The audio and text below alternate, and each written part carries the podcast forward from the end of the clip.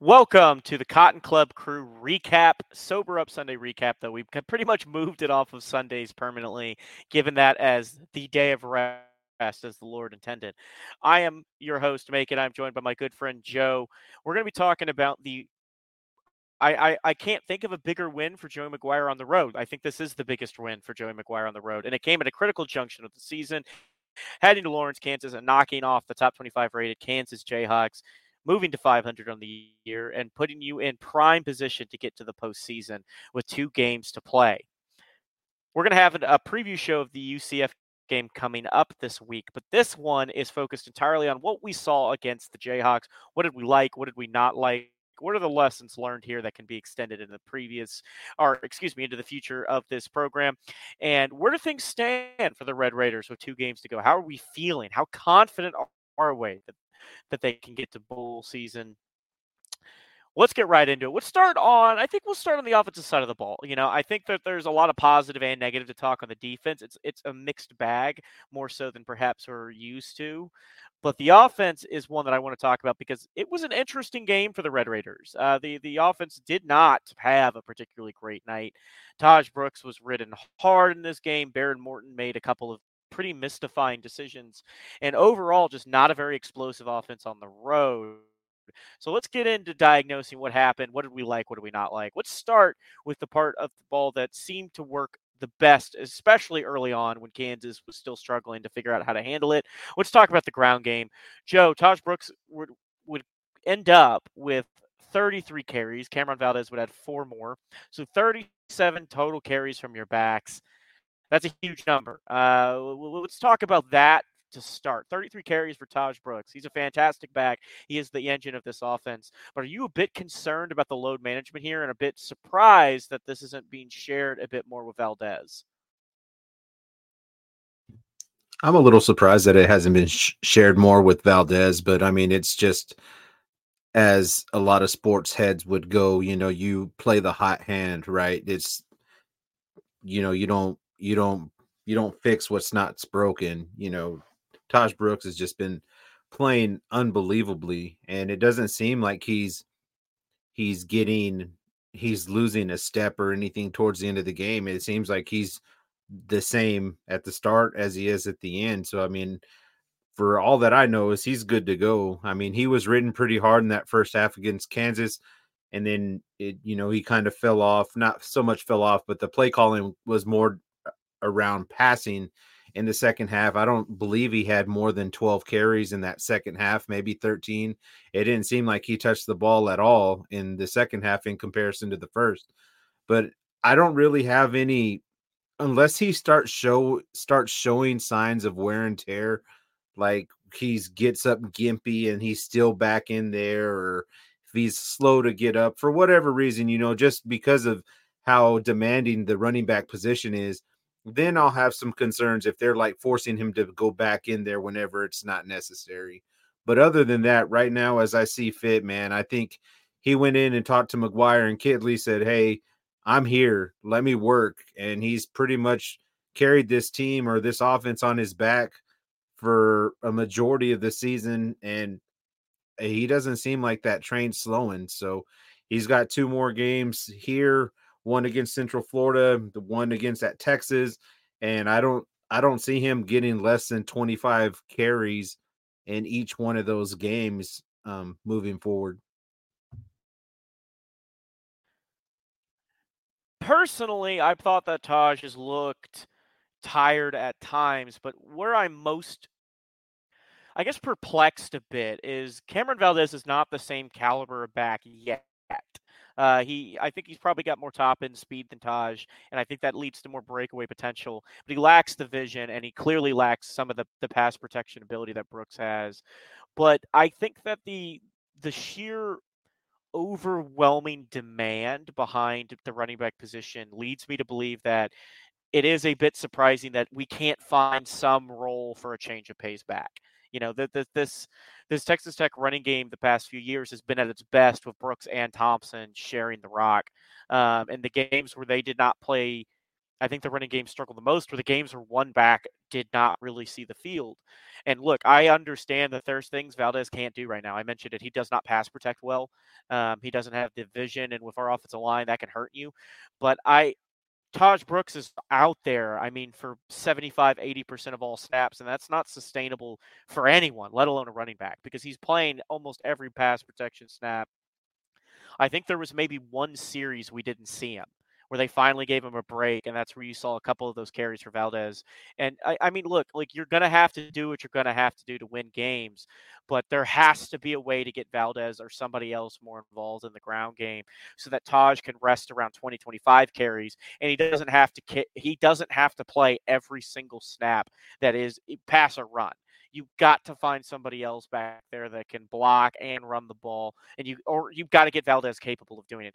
Or alternatively, accept that he can't do it, and when Valdez has to take a pass protection snap, roll Morton out, or or keep the throws pretty quick, or or have him immediately release after a chip. You know, he he is he is what he is, I think, in this season, but you've got to find a way to work him more into your into your game plan, if for no other reason than for development. Like Tahj is gone this year.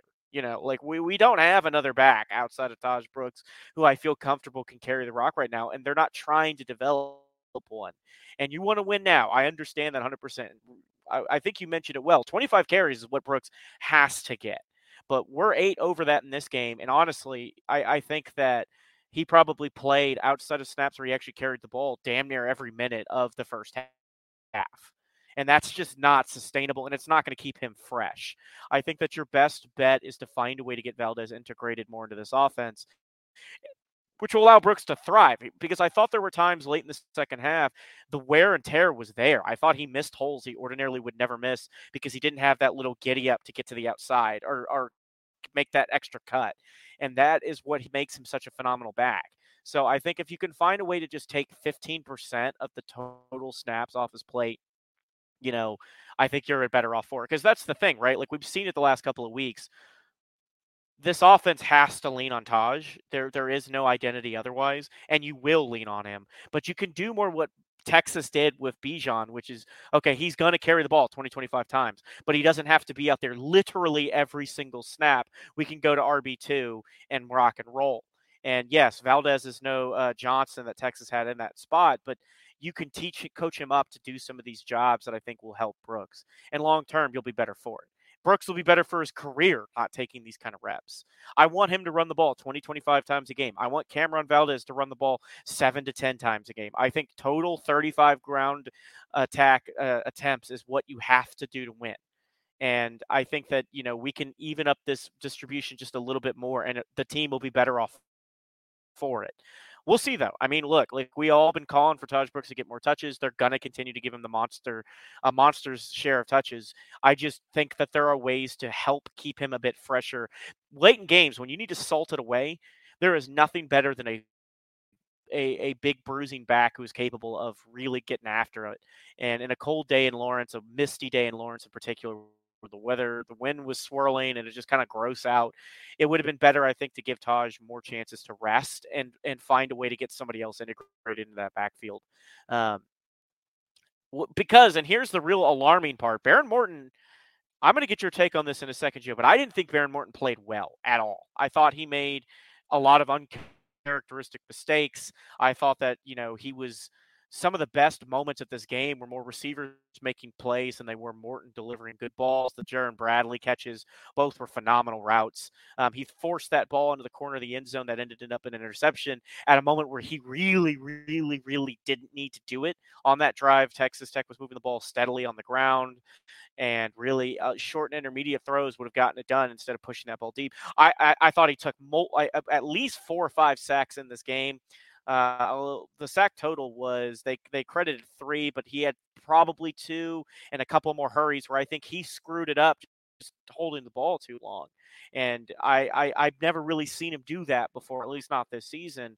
Joe, what did you think of the play from the quarterback? Were you alarmed by what you saw, considering how flat this offense was? It's been a roller coaster season for our quarterback position, and that's even with Shough, with Strong, with Morton, whoever we've trotted out back there. I mean, it just hasn't been consistent across the board. Um, those are typically plays you don't think Behren would make, or somebody who's that that throw into triple coverage there, there on the goal line. That that seems like a strong kind of move there. You know, trying to make a play, trying to get it to a guy, not seeing the other guys there, just you know, just trying to forcefully put it there. And to see Behren do that, it wasn't great. And that one, that one hurt us a little bit because I mean, we were driving, we had been rushing the ball well, we were moving, like we didn't have any issues at driving. That's just backbreaking. You know, we had them on their heels.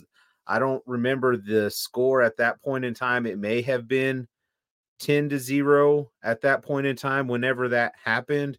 And we were going in for another score, which, you know, at worst puts us at 13 or we could go up 17 to 0 at that point in time as well. So that one was backbreaking, but I mean, nothing nothing jumping out of the page except for that very last drive to the the game winning drive. But you know, that's just a defense playing super super soft. You know, there's nothing super special about what Behren had to do other than just get the ball to the wide open receiver. But it was it's it's concerning that you still have that kind of quarterback play. Now, I don't know if that was weather related. I don't know if he's still lingering injury from that shoulder. I don't know exactly what it is, but I mean, something's not right in his progression. He gets happy feedback there. He doesn't, he stares down certain receivers. The play calling necessarily doesn't help him at times. And it's it's rough to see. I I believe and I know that he's a better quarterback than what we saw. It's just a lot of different things that have gone into the mistakes. Obviously, Kittley's not the fault for him throwing it into triple coverage, but there has been some, you know, some suspect play calling there all year, not just in this game particularly, but it's just one of those things. I think Behren's a better quarterback than what he's shown and what we what we know he's capable of doing. So it, it's a telling sign. Obviously, we have two more games here. We need one more game to become bowl eligible, and we need those those simple mistakes corrected. Because I don't know if you saw what you what Central Florida did to Oklahoma State, but if we don't take them seriously and we start making some of those plays and giving the ball up, you know, that game could be a Central Florida win on Saturday. So they need to be corrected soon. Speaking of the play calling, I thought it was interesting. The most unusual part of the offense to date this year is Kittley's reluctance to throw anything towards the middle of the field. We have called sideline play after sideline play, screen after screen, and nothing has worked consistently well to the boundary. But I think you saw a couple of times, especially later on this game, when you're trying to keep Kansas at bay. That last sequence in particular, you saw where the openings in the in, in the defense because Texas Tech spreads teams so wide. It's on slants. Now, I will. I got to make a note here. Uh, Coy Eakin has a fantastic future ahead of him. He's playing great football, but he has one of the most frustrating habits that a freshman they always have it. And it's something that gets taught out of him because he's got the hands. He's got the hands, he's got the route running, he's got the body to be the next great thing, either uh, somebody who can play either in the slot or outside. I think he's got range for both. But one of the things he does that drives everyone up a wall is he has a really bad habit of falling back away from a first down to try to turn back upfield. And it burns you several times in this game. So it's uh, some of the what happened um, on those slants, I think is the result of just Eakin's got a lot to learn when it comes to just get upfield, stick upfield. You're not always going to get that extra five get the one yard you need.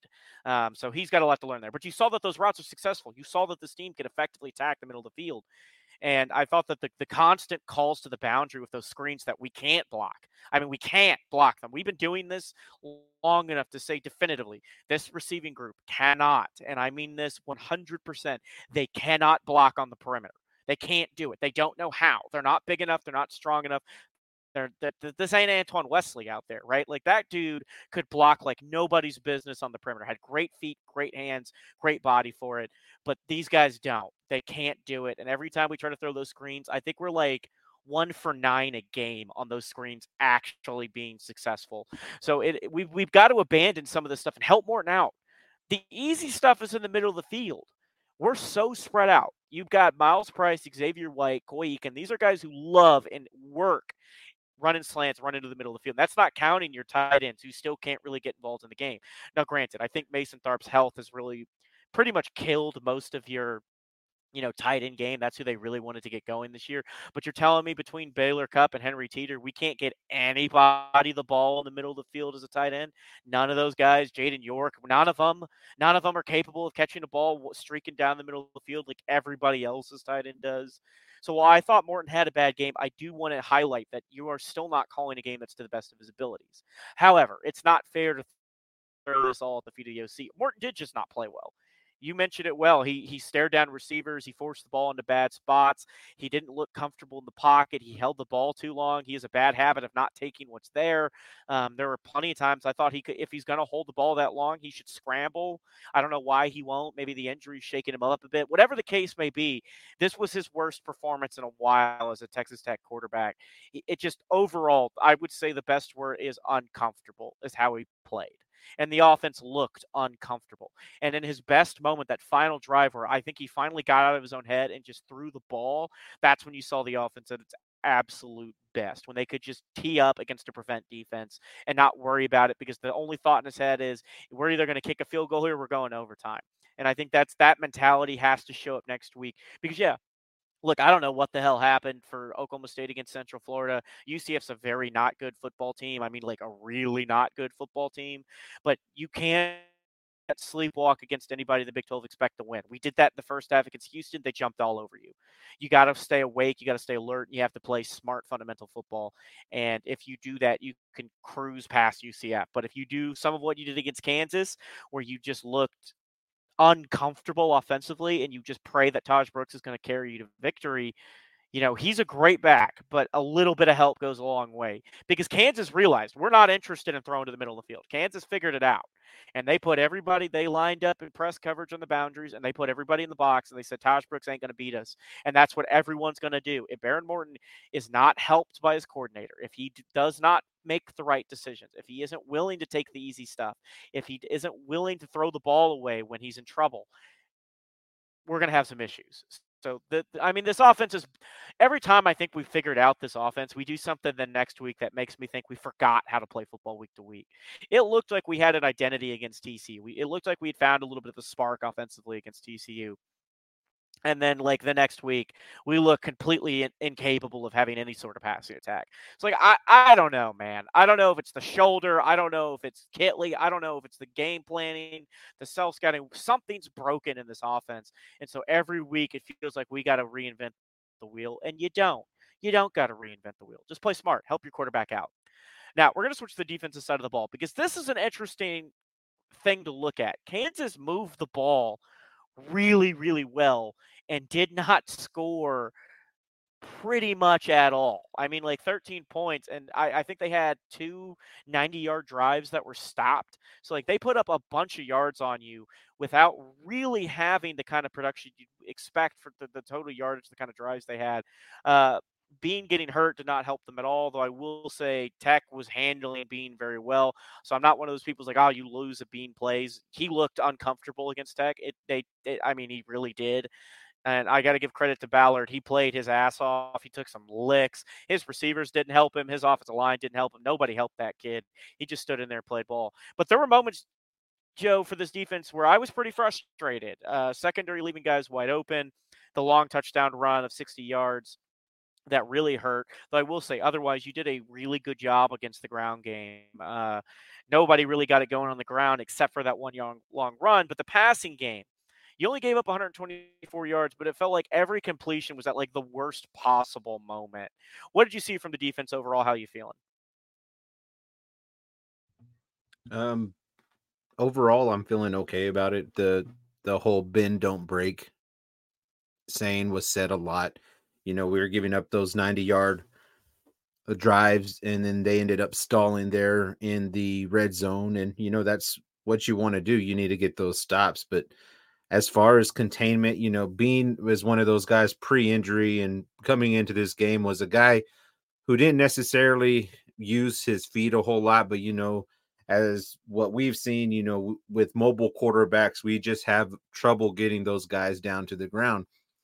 And for us to contain them pre-injury um, was good, and you know, staying staying disciplined in our lanes, being where we needed to be, gang tackling, it was all like coming full circle for our defense there for a while. You know, and well, hell, just the first half alone they didn't put any points on the board. We held them to zero.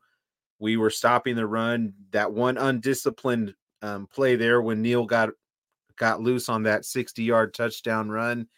Then you know some of the penalties on the back end in our in our um, secondary, but overall, I mean, it wasn't it wasn't great. But that's that's the whole mantra of bend don't break. I mean, you don't have to be perfect. You just have to be good and better than them in the red zone, and that's what we did. Um, we actually got some sacks. Granted, it wasn't on Bean. We um, Rabbit had that other interception. Great, you know these things are are good for moving forward um, in this in this race to um, become bowl eligible. It wasn't like I said, it wasn't great at times, and but the first half, that's probably about the best half of defensive football that you've played in the first half. You know, I know that we made those those adjustments against Houston after the first half, and we came and shut them down in the second half. But as far as starting the game goes for a defense, that was probably just about as solid as the showing as we've shown all year. Um, had a Bradford, Hutching, all those guys were involved. Jacob Rodriguez is starting to to feel a little bit more comfortable. Ben Roberts, you know, doing Ben Roberts things. I believe Tyler Owens was hurt in this game later in the game. So I'm sure we're going to see a whole lot more of Brennan Jordan um, against Central Florida, things to that nature.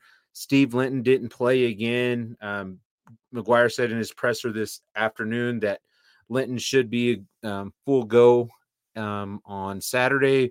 So that's just going to help our guys give another guy in there.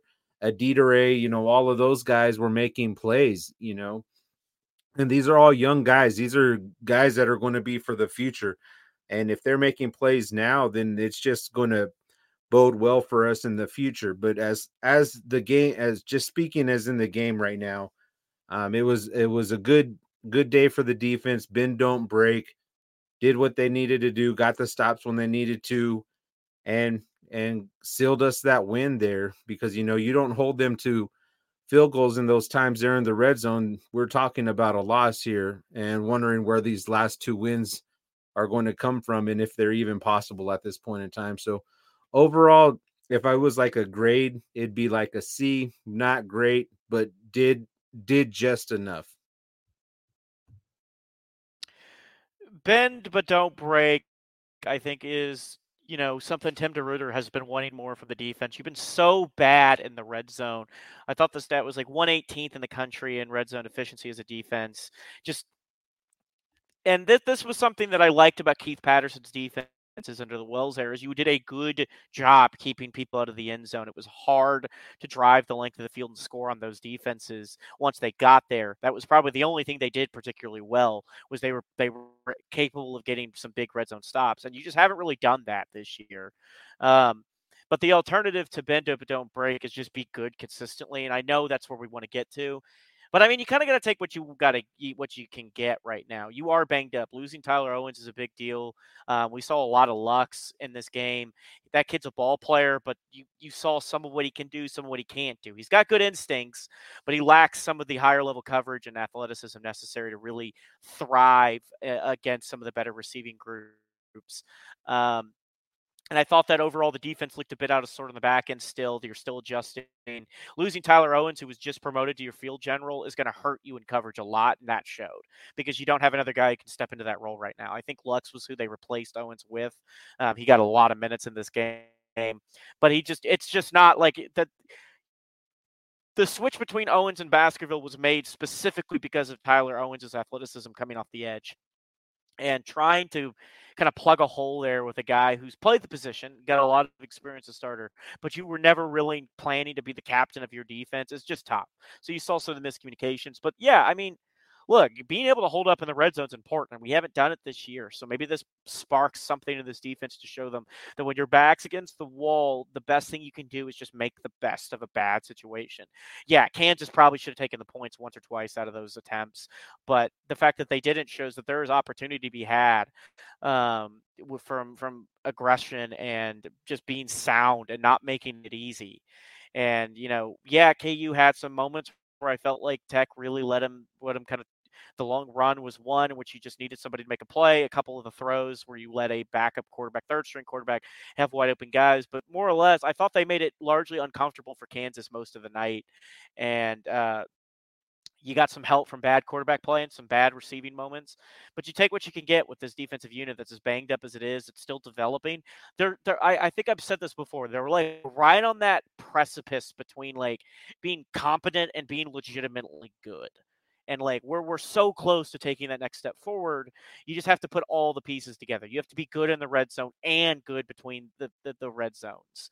You have to be you have to be capable of of bringing getting pressure home and you have to be capable of protecting for the two, three seconds are necessary to get any blitz home on any given snap or let any pass rush develop.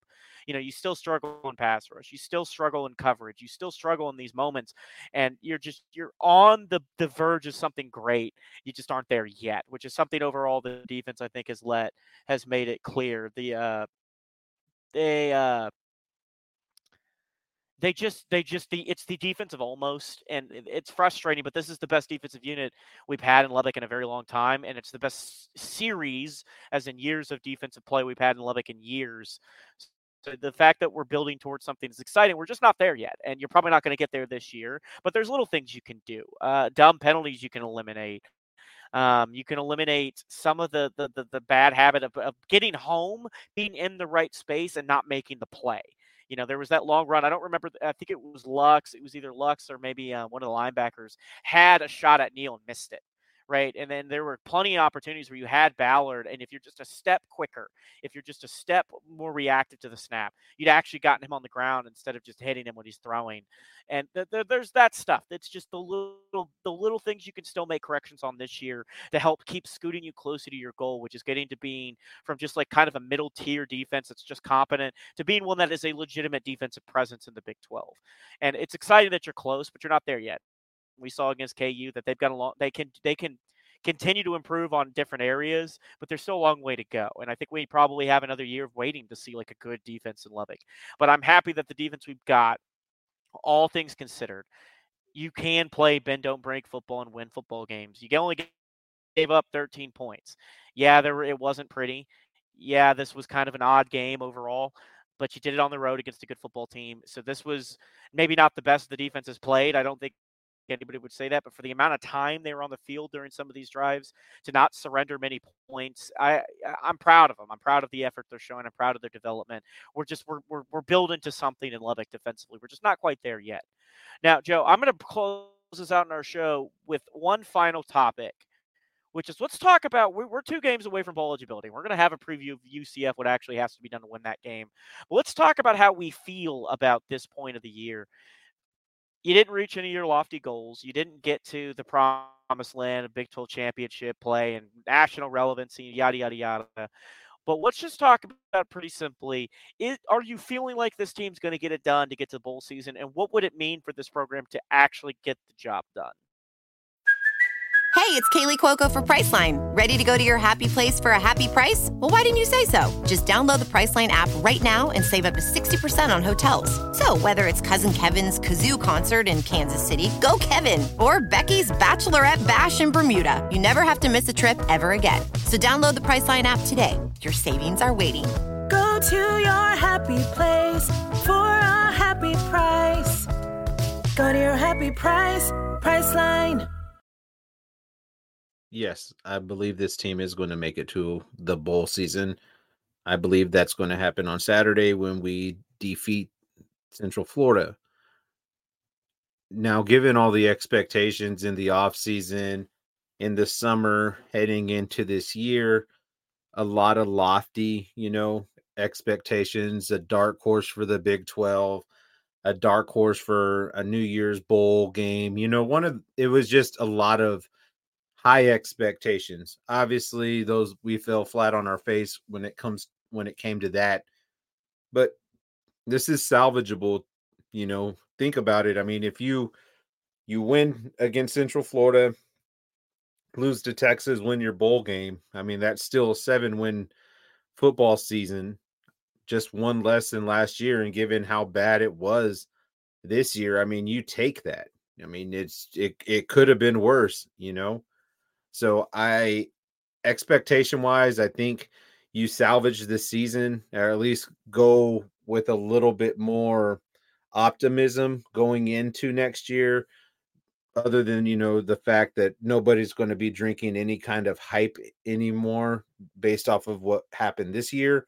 But i i a glimmer of hope you know this is all the things that are going to happen in the next couple months just you know just a rundown.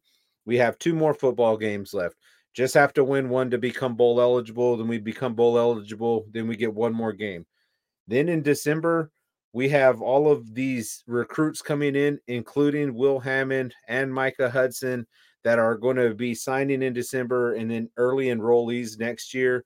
These are all these different things that you you build off of. You know, you win a bowl game and then boom, in a couple of weeks you have the absolute highest recruit that this university has ever seen on your football field in pads in practice with the team along with a future quarterback in Will Hammond and then a and a stable of this recruiting class on campus. I think it's up to 6 or 7 players right now that are confirmed early enrollees for next year and some of them are just dogs. I mean, these are guys you build that program around. So I mean, this, these are all things to look forward to. This is the first step obviously is becoming bowl eligible. I think you could do as long as you keep it sound and we'll talk about this later on in the week when we're doing our preview for the game but you keep everything on senior night for bradford for all those guys hutchings and all those guys that have been here through the through the shit this is a game that they want to go out on top and I think everything's going to be left out on the field there. We're going to get that W. Um, you know, sigh of relief that we made it into the bowl season. Go into Austin the following week with a little bit more, just not so much at pressure on us to having to get a win out there to become bowl eligible. And then you go and play whatever bowl game, and then you move on to next year. But I think all the all the chips are there. You just have to keep knocking them down. When we started this a little bit over two weeks ago, it was a four game stretch. That's all we had left. Three of the four. Where were you going to get them? Boom, you get one and two. The very first two takes a whole lot of weight off of your back. And now let's just go and play some some football. I think this team has all the makings to make to make the bowl season, like I've previously said, and take all this extra momentum heading into the off season for sure. Momentum is probably the best way to put it. It means something to be a program that can expect to be in the bowl season every year. You know, like I, I'd love to tell you that Texas Tech should be pl- competing for national titles or for New Year's Six bowls, and I think you can get there in the future. But the reality is, this program has no history of doing that. You've had a couple of great seasons in its history I mean, like we're we're talking like in one handful of great football seasons. There's been good football played in West Texas. Mike Leach built a consistent program, but other than really one or two years, you were never super relevant to the national picture and that that is just the reality we're facing. It's not that you can't win the conference; you've got a couple of conference wins, but it, it it's just like you don't have you don't have blue blood. You're not Oklahoma, right? Like you you you don't have blue blood status. So what do you do when you're trying to get to the Oklahoma levels, the blue blood status, to the power players in this in this conference and in this and the the larger college football landscape? You have to first get out of the fucking basement, right? And we've been in the basement since Leach left you know, we went from a good, respectable program that consistently made good bowl games, was consistently a troublemaker in the conference, and was eyeing that next step to getting to the national championship picture to a program that is just an afterthought. And to get back to that point, to what is the the true heyday of Texas Tech football, to get back to the point where okay, we've set the baseline at we're going to make both games without thinking about it. Now let's start working towards eight wins, 10, 12 you got to get there first. It, it all comes in steps. And I thought this year you would take the next step, and you didn't, and that's unfortunate. But it means something to get that step under your feet um, because we haven't been there in a while. And I, I don't think I'm I'm shocking Tech fans. You know, my dad is a, a Tech rad, was there during the some of the worst periods in Tech football. And there's those of you who are older who experienced some of the true, the, some of the better success during the Dykes era, and I think that all I could say is like it's not a shocker to anyone, young or old. Texas Tech has not been relevant in college football more often than not. And the fact that we our best relevant eras are now 15 years behind us, 10, 15 years behind us, means you have got to start somewhere before we can really be relevant to college football again. And Joey McGuire, I think, is trying to build you to that point. You mentioned some great names there, Will Hammond, Micah Hudson, these guys that are coming in in December and enrolling early. Those are the future building blocks that you can get just off of you know you're in that door to busting through the door. And uh, it, it it's it takes time and that's the unfortunate part is we were told this offseason we were there and everybody got excited. I, i'm not blaming anybody. I was all on the bandwagon. I looked at this thought up and down if you can just stay healthy this is a great football team and unfortunately, the wheels came off the wagon. But I think that they will get to bowl eligible against UCF and then take your best shot at Texas and leave it all on the field and see what end happens. I mean, I, am not going to make any predictions about the Texas game. That's going to be, I think, a pretty wild final game in Austin. But you just get bowl eligibly done before then. Four o'clock. It's a weird kickoff time against UCF. Get it done for the seniors. Get it done for this program that is just trying to get to the point where it can say comfortably every year we're going bowling and and and we can tell recruits, hey, we may not be great every single year. Very few programs are great every single year, but you're going to be in the postseason, hell or high water, and we're going to be working from that baseline to the next level. And that's where you start really turning the corner as a program. You know, we have got a couple of years in a row as a bowl program now. Let's get another in a row. Let's get that baseline under our feet and, and start really turning the corner as a program. And I think this is where you have to start. And it, it is unfortunate that we didn't take another step forward this year. I, I'm as bummed as anybody, but you can still make progress and build something with a disappointing year. Because here's the thing: you beat UCF, you take your shot at Texas. If you finish, eh, let's let's say best case scenario, you finish seven and five with a chance to get to eight wins. I mean, eh, guys, I, I'm not exaggerating. We were all we all lived through this shit the last 15 years how many times would you have traded your left arm to get to eight wins right? Like let, us be serious. This that we have not won eight games that often the last several years. We haven't gotten close to it more often than not. So like whatever we can't complain if the best case scenario happens too much. Yes it's a bit of a bummer but like you can it's not the end of the world at this point to play for something and playing for the bowl matters. It matters. It matters to these seniors. It matters to this program and it matters to the building blocks that are the future of this program. The recruits want to see you go to a bowl game. These guys that are that are enrolling in December, they can practice in these and they can these those bowl practices. They will be allowed to. Let's get there. Let's let them experience Texas Tech football. Start their development clocks early. You know, we may fuck me. We may need Will Hammond. With our quarterback history, guys, we may need his ass next year. We have had no luck in that department. Shough could come back. We still may end up going through him and Morton with how things have been going on in on the plains with all of our shit eh, Micah Hudson's going to step on campus day one and be ready to start. So let's let's let's do this for those guys. Let's do this for the seniors, and I think they're going to get it done.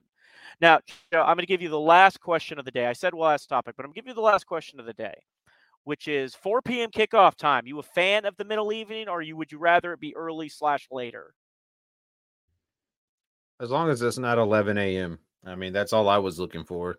It doesn't really matter to me as so as so much play what time the game kicks off, as long as it's not 11 a.m. Personally, just as a man speaking with a family, it's hard on a Saturday morning to get your kids who were coming from school and all of this and that up that early and get it all together for the for the game.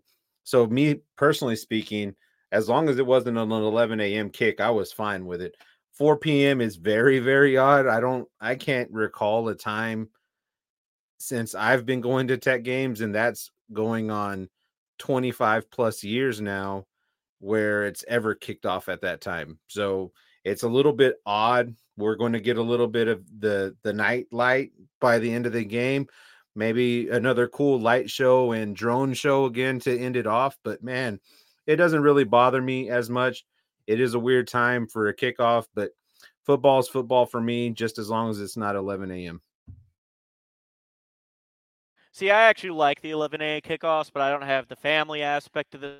I like them because I get anxious. The longer a day drags on, the worse it gets. So, like, I'm ready to rock and roll as soon as I wake up on a Saturday. So, you know, that's one of those things I kind of wish like we had like the the uh, the Big Ten of it all, where I could wake up at like nine, 10 o'clock. You got your 11 a.m. kick starting um, because I'm Central Time versus the East Coast time. So I I think that you know 4 p.m. is weird for me because I don't really that kind of blows up dinner for me. You know, like I eat dinner fairly early, but like the 6 30, 7 o'clock kicks, I can eat dinner, watch the game, be good to go. So I, I don't like 4 p.m. just because it's it's like the worst case scenario for me. I have to wait a bajillion hours seemingly for the game to start, and it kind of blows up the middle of my dinner plans. Um, and who knows? Maybe if this is a super, you know, five overtime game, and maybe the middle of the night in Lubbock, uh, but by the end, I would have loved the seniors get one more true night game. I, I, I guess it'll get dark around the fourth quarter. Maybe oh, it depends on the length of the game. If we're running the ball of Tahj as much as we were against Kansas, we may not get to the uh, the true twilight hours but we'll see. Um, as always, folks, like, subscribe, follow, whatever it is on whatever major podcasting platform. You can find us on the Fans First Sports Network, College Football Feed. You can find us on CottonClubCrew.com, any major podcasting platform. Just take a look and and and, and while you're at it, look at some of the other great college podcasts that are going on. or professional podcasts. the NFL is reaching kind of the, the climax of the playoff hunt here in the next couple of weeks. There's some great NFL podcasts. Um, the NBA is starting up. There's great NBA podcasts. Be sure to check those out. We'll be back with more basketball content, more football content. We're going to try to track some more soccer content. I wish I knew more about soccer and I felt like I could give you guys a little bit more value there. But we're going to be at least keeping you up to date with the comings and goings of the, the Red Raiders as they head into the second round, another home game. If you can be there Friday, be there, be loud. Um, and, you know, we got the Red and Black series. So there's a lot of sports going on in Lubbock right now. Men's and women's basketball are back in swing. We're going to do our best to cover it all. Wreck 'em guys, enjoy the rest of your week.